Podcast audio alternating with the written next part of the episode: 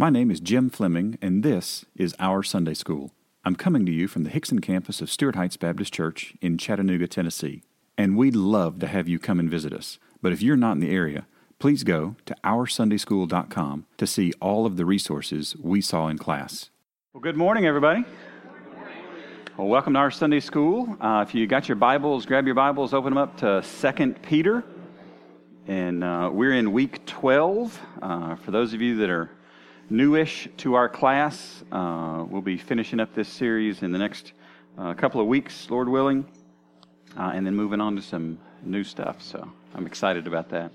I'm putting the finishing touches on some of that now. So uh, one of the things I wanted to do to kind of get us ready this morning uh, was to play you something.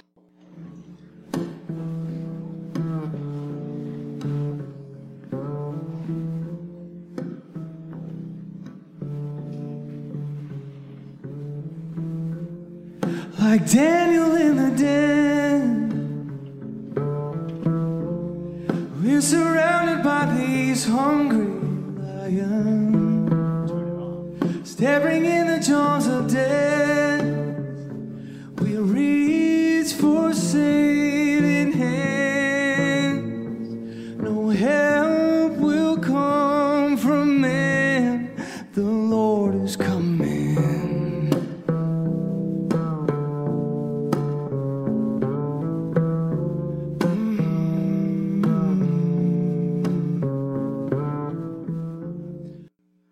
can say that Scott Mulvahill has opened for us in Sunday school, so there's that. Uh, he's my favorite bass player, uh, and if you've never heard of him before, I hadn't hadn't heard of him neither. Uh, went to the Lauren Daigle concert a couple weeks ago, and she and he opened for her. Uh, and then he didn't play that song in the opening, but she had him come back out, and she and he and a couple of their backup singers sang that song, and it was really, really good. And when they sang it, I looked at my wife and I said, "We have got to find a way to play that before we teach uh, today's lesson uh, about the day of the Lord." So we did. So you got your Bibles. Uh, we're in Second Peter. So I'm going to start reading from uh, chapter 1, verse 1, and we'll go all the way through uh, today's text, chapter 3, verse uh, 13. So feel free to listen, feel free to read, but stay engaged as we go through. Simon Peter, a bondservant and apostle of Jesus Christ, to those who have obtained like precious faith with us by the righteousness of our God and Savior, Jesus Christ. Grace and peace be multiplied to you in the knowledge of God and of Jesus our Lord, as his divine power has given to us all things that pertain to life and godliness, through the knowledge of him who called us by glory and virtue, by which have been given to us exceedingly great and precious promises, that through these you may be partakers of the divine nature, having escaped the corruption that is in the world through lust.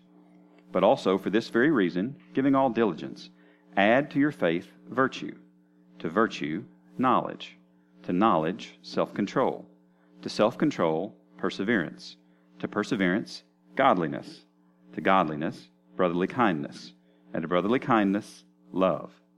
For if these things are yours and abound, you will be neither barren nor unfruitful in the knowledge of our Lord Jesus Christ. For he who lacks these things is short sighted, even to blindness, and has forgotten that he was cleansed from his old sins. Therefore, brethren, be even more diligent to make your call and election sure. For if you do these things, you will never stumble. For so an entrance will be supplied to you abundantly into the everlasting kingdom of our Lord and Savior Jesus Christ. For this reason, I will not be negligent to remind you always of these things, though you know and are established in the present truth. Yes, I think it is right, as long as I'm in this tent, to stir you up by reminding you knowing that shortly I must put off my tent, just as our Lord Jesus showed me. Moreover, I will be careful to ensure that you always have a reminder of these things after my decease. For we did not follow cunningly devised fables when we made known to you the power and coming of our Lord Jesus Christ, but were eyewitnesses of his majesty. For he received from God the Father honor and glory when such a voice came to him from the excellent glory This is my beloved Son in whom I am well pleased. And we heard this voice which came from heaven when we were with him on the holy mountain. And so we have the prophetic word confirmed, which you do well to heed as a light that shines in a dark place, until the day dawns and the morning star rises in your hearts, knowing this first, that no prophecy of Scripture is of any private interpretation. For prophecy never came by the will of man, but holy men of God spoke as they were moved by the Holy Spirit. But there were also false prophets among the people, even as there will be false teachers among you, who will secretly bring in destructive heresies, even denying the Lord who bought them, and bring on themselves swift destruction. And many will follow their destructive ways because of whom the way of the truth will be blasphemed. By covetousness they will exploit you with deceptive words. And for a long time their judgment has not been idle, and their destruction does not slumber. For if God did not spare the angels who sinned, but cast them down to hell and delivered them into chains of darkness to be reserved for judgment, and did not spare the ancient world, but saved Noah, one of eight people, a preacher of righteousness, bringing in the flood on the world of the ungodly, and turning the cities of Sodom and Gomorrah into ashes, condemned them to destruction making them an example to those who afterward would live ungodly, and delivered righteous Lot, who was oppressed by the filthy conduct of the wicked. For that righteous man, dwelling among them, tormented his righteous soul from day to day by seeing and hearing their lawless deeds. Then the Lord knows how to deliver the godly out of temptations, and to reserve the unjust under punishment for the day of judgment, and especially those who walk according to the flesh in the lust of uncleanness and despise authority.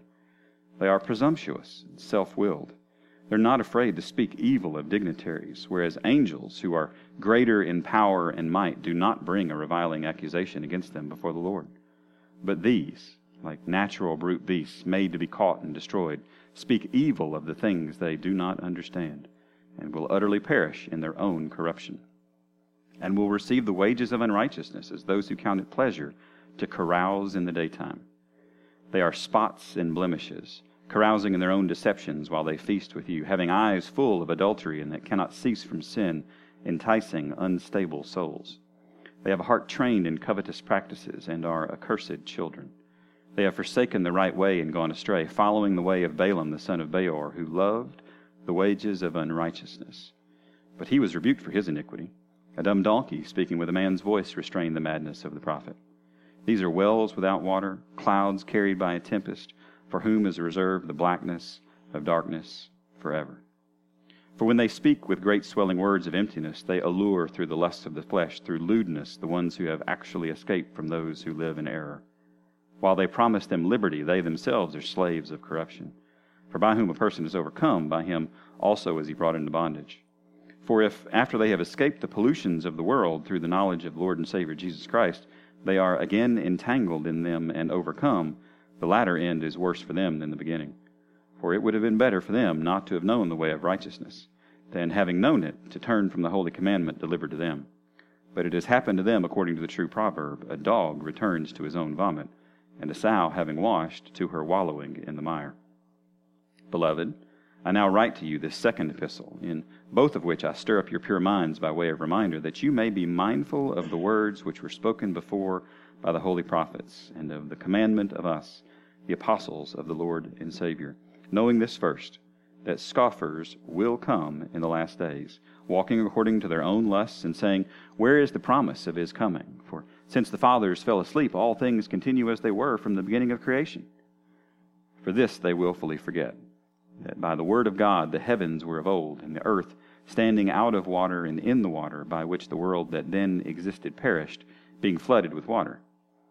But the heavens and the earth, which are now preserved by the same word, are reserved for fire until the day of judgment and perdition of ungodly men. But, beloved, do not forget this one thing that with the Lord, one day is as a thousand years, and a thousand years as one day. The Lord is not slack concerning his promise, as some count slackness, but is long suffering to us, not willing that any should perish, but that all should come to repentance. But the day of the Lord will come as a thief in the night in which the heavens will pass away with a great noise, and the elements will melt with fervent heat. Both the earth and the works that are in it will be burned up. Therefore, since all these things will be dissolved, what manner of persons ought you to be in holy conduct and godliness, looking for and hastening the coming of the day of God, because of which the heavens will be dissolved, being on fire, and the elements will melt with fervent heat? Nevertheless, we, according to his promise, look for new heavens and a new earth in which righteousness dwells. Amen and amen.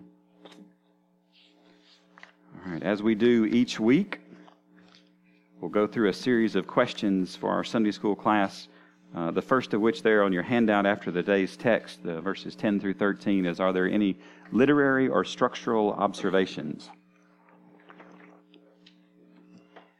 And you may have noticed that Peter kind of here moves into full scale prophet mode with his confident uh, future indicatives. Every time you see the, uh, the word will in today's text, this is a, a future tense and an indicative. It's a statement of fact from the perspective of the writer that this is going to happen.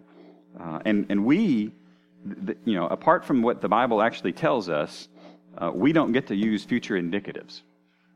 And I hope that this has resonated with you as we have gone through 2 Peter, is that the only way that we know for sure about what is going to come is what the Scripture tells us. Because there is nothing else that is confident about the future. And, and sometimes I, I, I forget to mention these really, really basic things, uh, but Peter makes it clear in today's text that there is absolutely no doubt that the day of the Lord is coming. So, what are the most repeated words in 2 Peter? Uh, well, they're there, them, themselves, they, 42 times. Peter's talking about this, this other group that's not you. Uh, he's very direct with those that he is talking to, you and your 28 times. Uh, and then your first blank in that section is the word will, W I L L. Uh, 21 times the word will shows up, and those are those future indicatives where Peter is quite confident about something that is going to occur uh, in the future.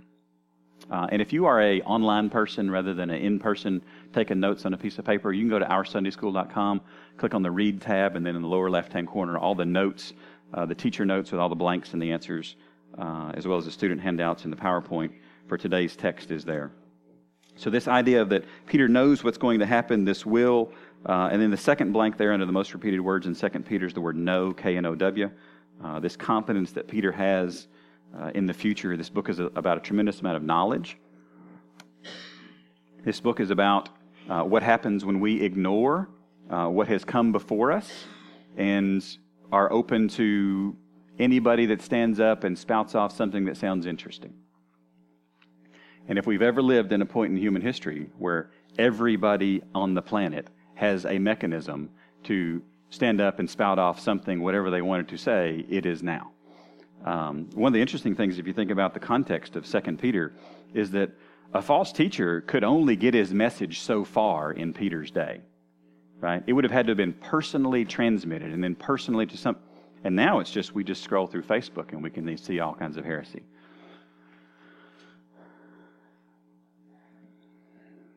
It is what it is, right?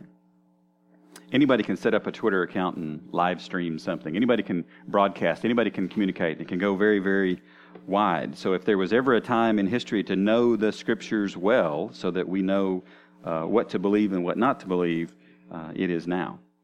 So the most repeated words in this text, uh, your first blank under that section is will, W I L L. Uh, seven of those 21 future indicatives are in today's text. So this is in, in, my view, if you, if you chunk the, the series up as we have on our schedule, um, you know, Peter uses one third of all of his indicatives in these four verses in today's text. So there's a tremendous, he's building and he's building and he's building and he's building, and he just pours it out. Here's what we are getting to that the day of the Lord is coming. And that's your next blank there in that most repeated words in this text, the word come, C O M E. It is going to happen. My guess is if any of you have ever uh, read portions of Scripture out loud, it, it is sometimes very easy and sometimes very difficult to tell what the author's tone is in a passage of Scripture. It is super easy to tell what the author's tone is here, right? I mean, it's just, he just lays it bare. It's just really, really straightforward. Uh, so sometimes he makes it easy for us that uh, read the text out loud. So let's look at uh, what do the words mean. Uh, and so what we've done here on the handout is we've got the, the Bible text in red text, uh, and then the definitions as well as the Greek uh, parsings uh, of the verbs uh, there in the black text. So let's take a look at the words. So, but the day, and this is just, this is, it, it, can be translated an individual day all the way up to an age. Um, it says, the day of the Lord will come uh, the future active indicative there again. This will, it will occur as a thief. Now, you, look at the Greek word there in italics after the word English word thief. What, was that kind of remind you? Like klepto, right? Yeah, this is a kleptomaniac. It's somebody who takes things. Uh, now, this is different than the this is different than the Greek word for robber, because um, there was a, a the there are a couple parts in Scripture where there's a robber described in the New Testament, and a robber is somebody who will take something off of your person, right? So they are bold enough to actually take something from you off of your body. A thief is a more general category. They're just going to take something that you own.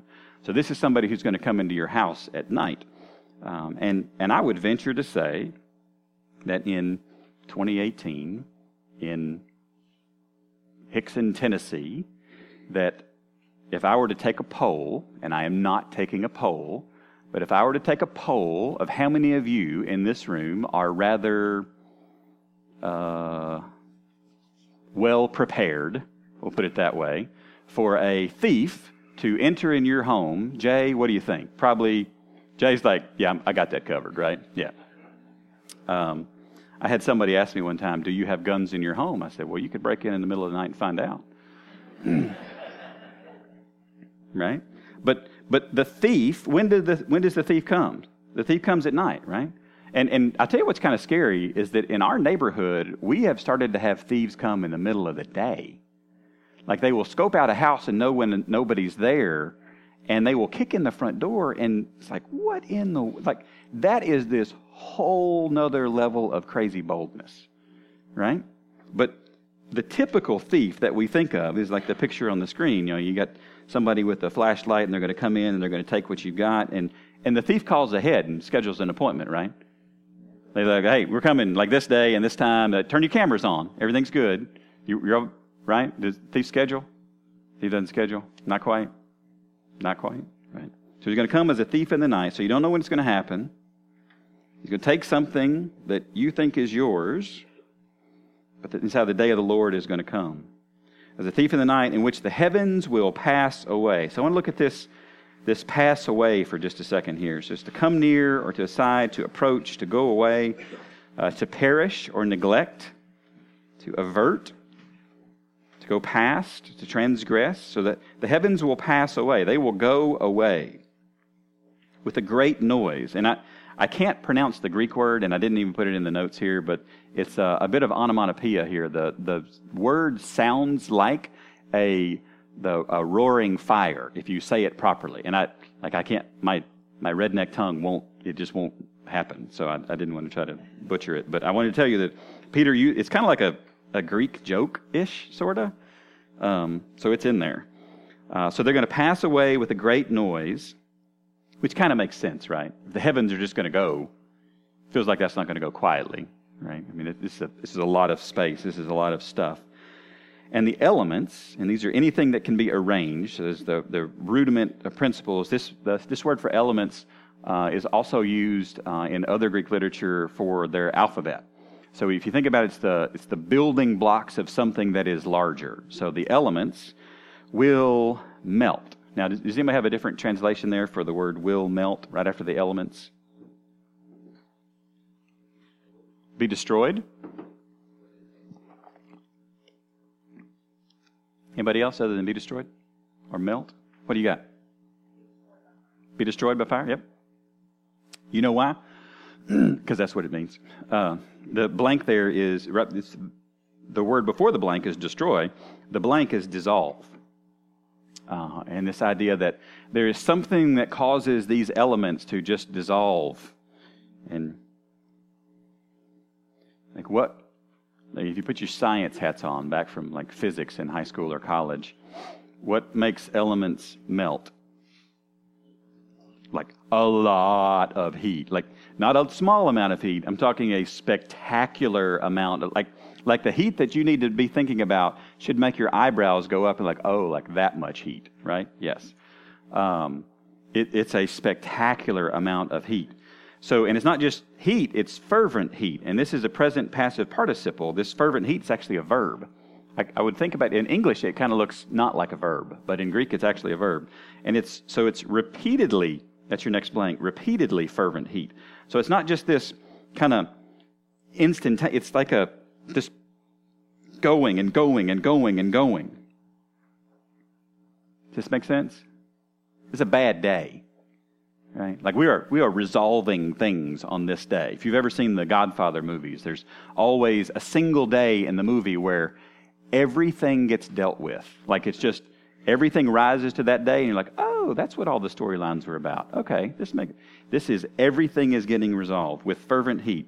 And just in case we weren't sure about what he was talking about, semicolon, both the earth, this is the physical globe, and the works, the ergon, the, the anything that anybody's done, the labor, all the, the stuff that we have built, the effort that we have put in, the everything that you do at your job, everything that you do at your home, everything that you have done anywhere on this planet, one day will be completely and totally dissolved.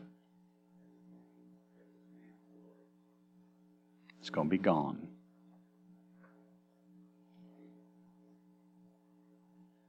Now, I don't know how many of you have ever experienced a fire in your home, uh, but I have mentioned on more than one occasion that when I was about four years old, our house burned down, uh, and we lost everything.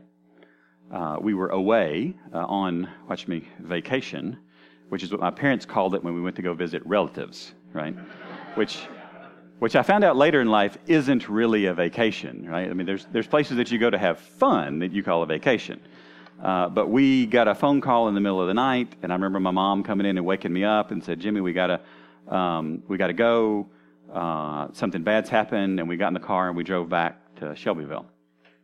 And uh, I never forget because we had a driveway that was like half a mile long, and we pulled in r- right at kind of daybreak, and I was like, "What's all that smoke? Like that doesn't like some somebody burn the tires again. Like I always enjoyed doing that with my dad because it, it was illegal for one. Uh, sorry, this will be a heavily edited podcast today. Um, but it would make a lot of smoke, and it was fun, you know we do it together, and you know whatever. And uh, I was like, I was like, Daddy, did we like did we who burned the tires without us? I mean that's not cool, right? And he said, That's not what that is, son. And uh, we got up closer and we had a basically a log cabin. It's basically what we had, and it was it was just it was just nothing. Um, and I remember a couple of days later, once everything had kind of cooled off, we went sifting through, and uh, he had to put we put bags around my feet so my shoes wouldn't just get you know completely black and ruined. And uh, we found a glass jar and it was our change jar. And most of you have a, a, jar or something at your house that's the change jar, right? And it, it had completely fused together. Like all of the change had melted and the glass had melted, and it was really actually quite beautiful. Um, and as far as I remember, that was the only thing that I could identify that day of the entire house. And it was melted. Um, and my, my mom uh, told me later in life that uh, I never cried over it. Um, but, but when we were driving away that day, I was sitting in the back seat with my sister because it was my job to hold her. We didn't use seatbelts in. so hold her. And, uh, and I asked my mom, I said, so, so everything burned, right? And she said, yep, everything. I said, well, even Pooh Bear? And she's like, yep, even Pooh Bear. And she said, I went, all right then. And she said she had doctors tell her later that like he's going to have serious mental problems his entire life because he didn't deal with this and it wasn't resolved. So if y'all are wondering, that was it. Okay.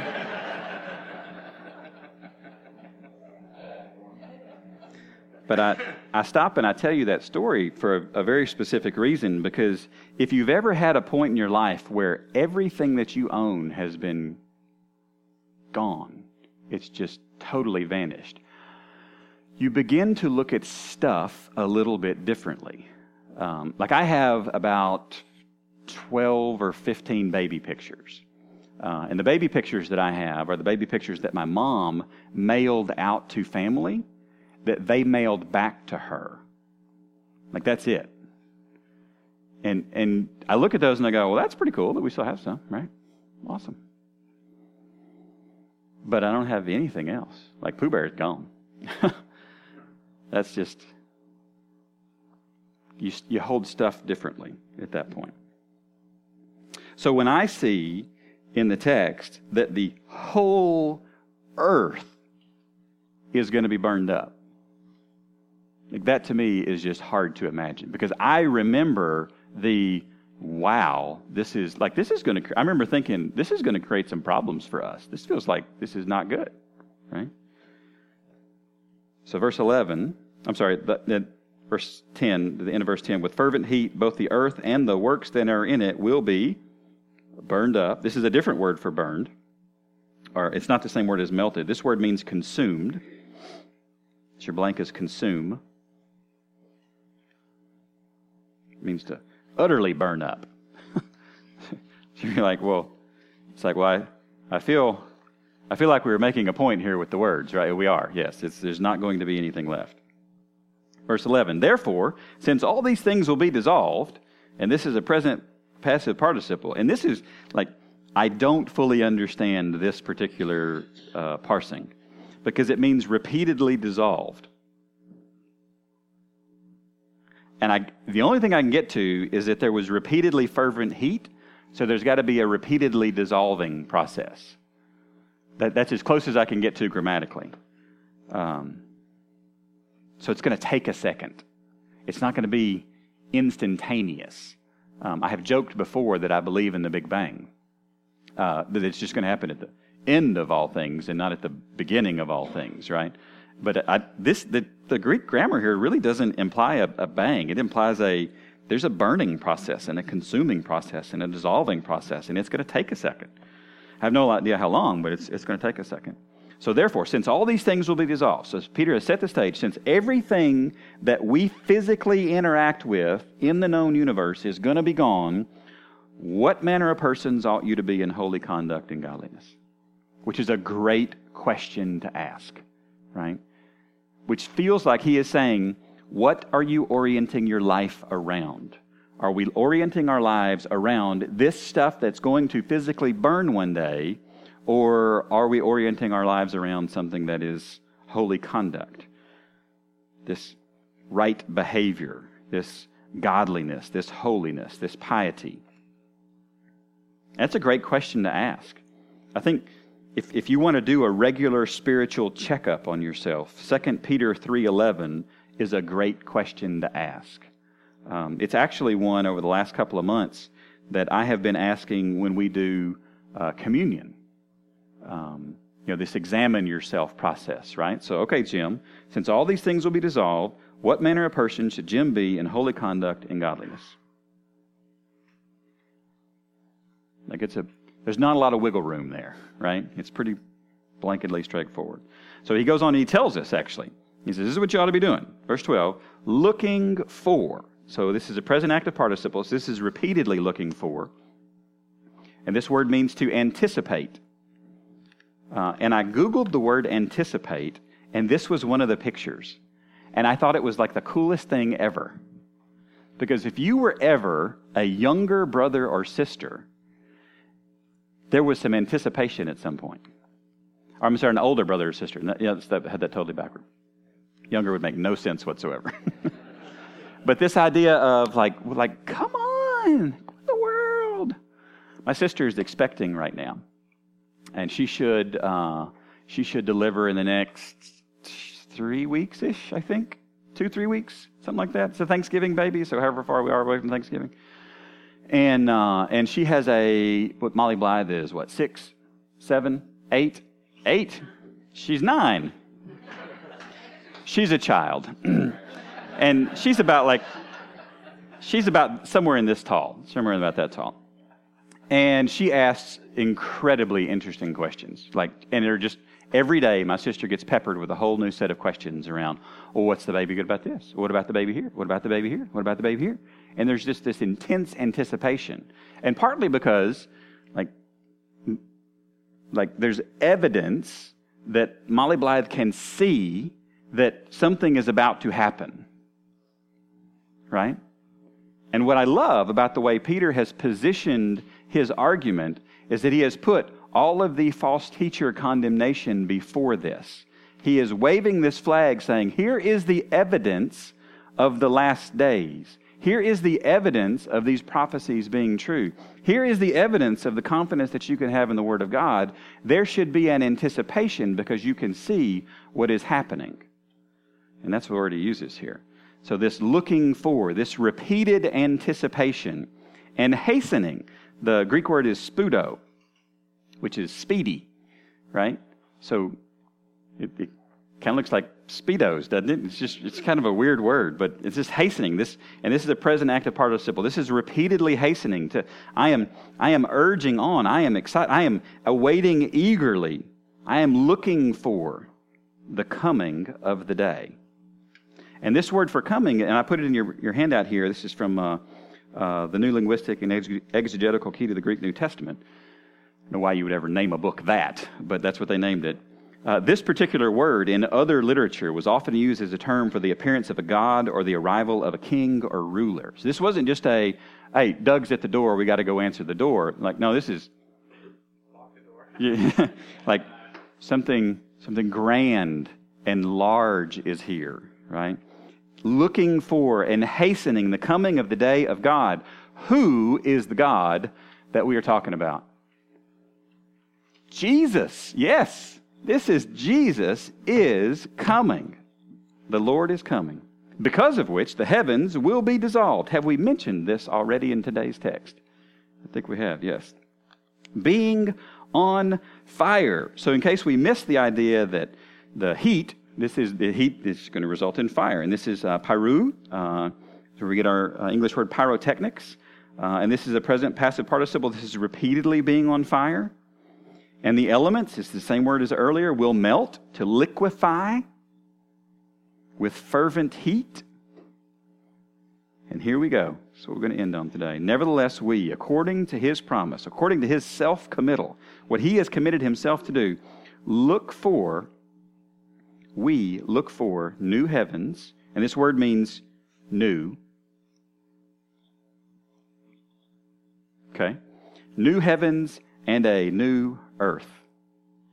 And he could have stopped there, and that would have been pretty neat. But he didn't stop there because there's one more little clause in which righteousness dwells. And that is worth getting excited for. That is a universe in which the king is visible and ruling, righteousness is dwelling in the heavens and in the earth. Oh, I want to be there for that. I am excited about that. So let's look at our application and personalizations real quick. Application number one what is the point? What do you think number one is? The day of the Lord is coming. It is. Yes. We do not have a dead hope. We have a living hope in a living Savior, and the day of the Lord is coming. So I don't know what you're going through right now, but the day of the Lord is coming. I don't know if today has been a good day for you. But the day of the Lord is coming. I don't know if today's been a bad day for you, but the day of the Lord is coming.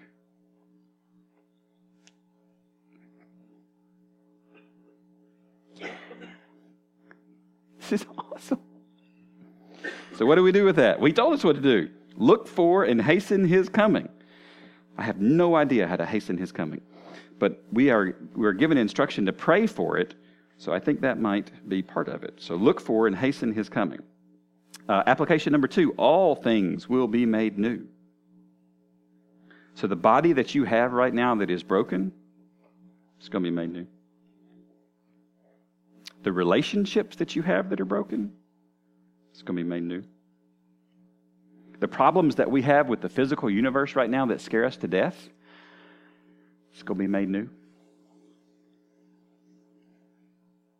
all things are going to be made new. So, what do we do with that? This is Jim's application or personalization on number two is hold stuff lightly. Right? Because it's going to burn.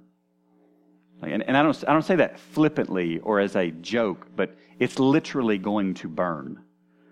So, you know, I, I want to use my Piper quote here. Let's not spend our lives collecting seashells because they're going to burn one day. It's, it's really, really significant that we understand this. And then application number three righteousness will have a home. So, what do we do with that? Well, I'm going to rejoice because that's awesome. I want to live in that place. I want to look forward to that place. I want to pray that that place comes faster and quicker and sooner because it is better. And I am excited about that place. All right, so next week's text, verses 14 through 18, Lord willing, if we get there, many of you, myself included, are going to say a hearty, hearty amen to what Peter writes in next week's text. Because in next week's text, Peter says the Apostle Paul's writings are hard to understand. And after having taught through Romans last year, I will say amen and amen again to that. They are hard to understand. So that should uh, finish up our series in 2 Peter next week. Uh, look forward to having you back for that. Uh, our weekly update should be on your table. It's the sheet with the blue strip at the top.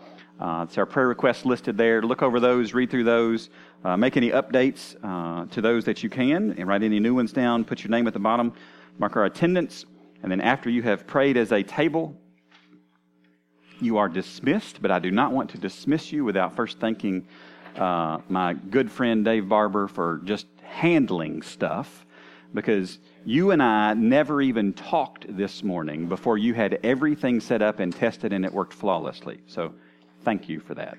I appreciate it because what, what that stuff does is it lets me focus on this because this is what I want to focus on and he wants to focus on that and it's just wonderful. And Justin and Carrie come in and make sure that your table didn't have crusted birthday cake on it from whatever party was in here yesterday. And, and that's pretty awesome. And it's just, it's a really good team effort. And I, I appreciate that. So uh, pray as a table. And after you finish praying, you're dismissed to the sanctuary. So we're going to go rejoice that the day of the Lord is coming. So thanks for coming to Sunday school. Thanks for listening. And don't forget to subscribe to this podcast and to our weekly email. You can do both at oursundayschool.com.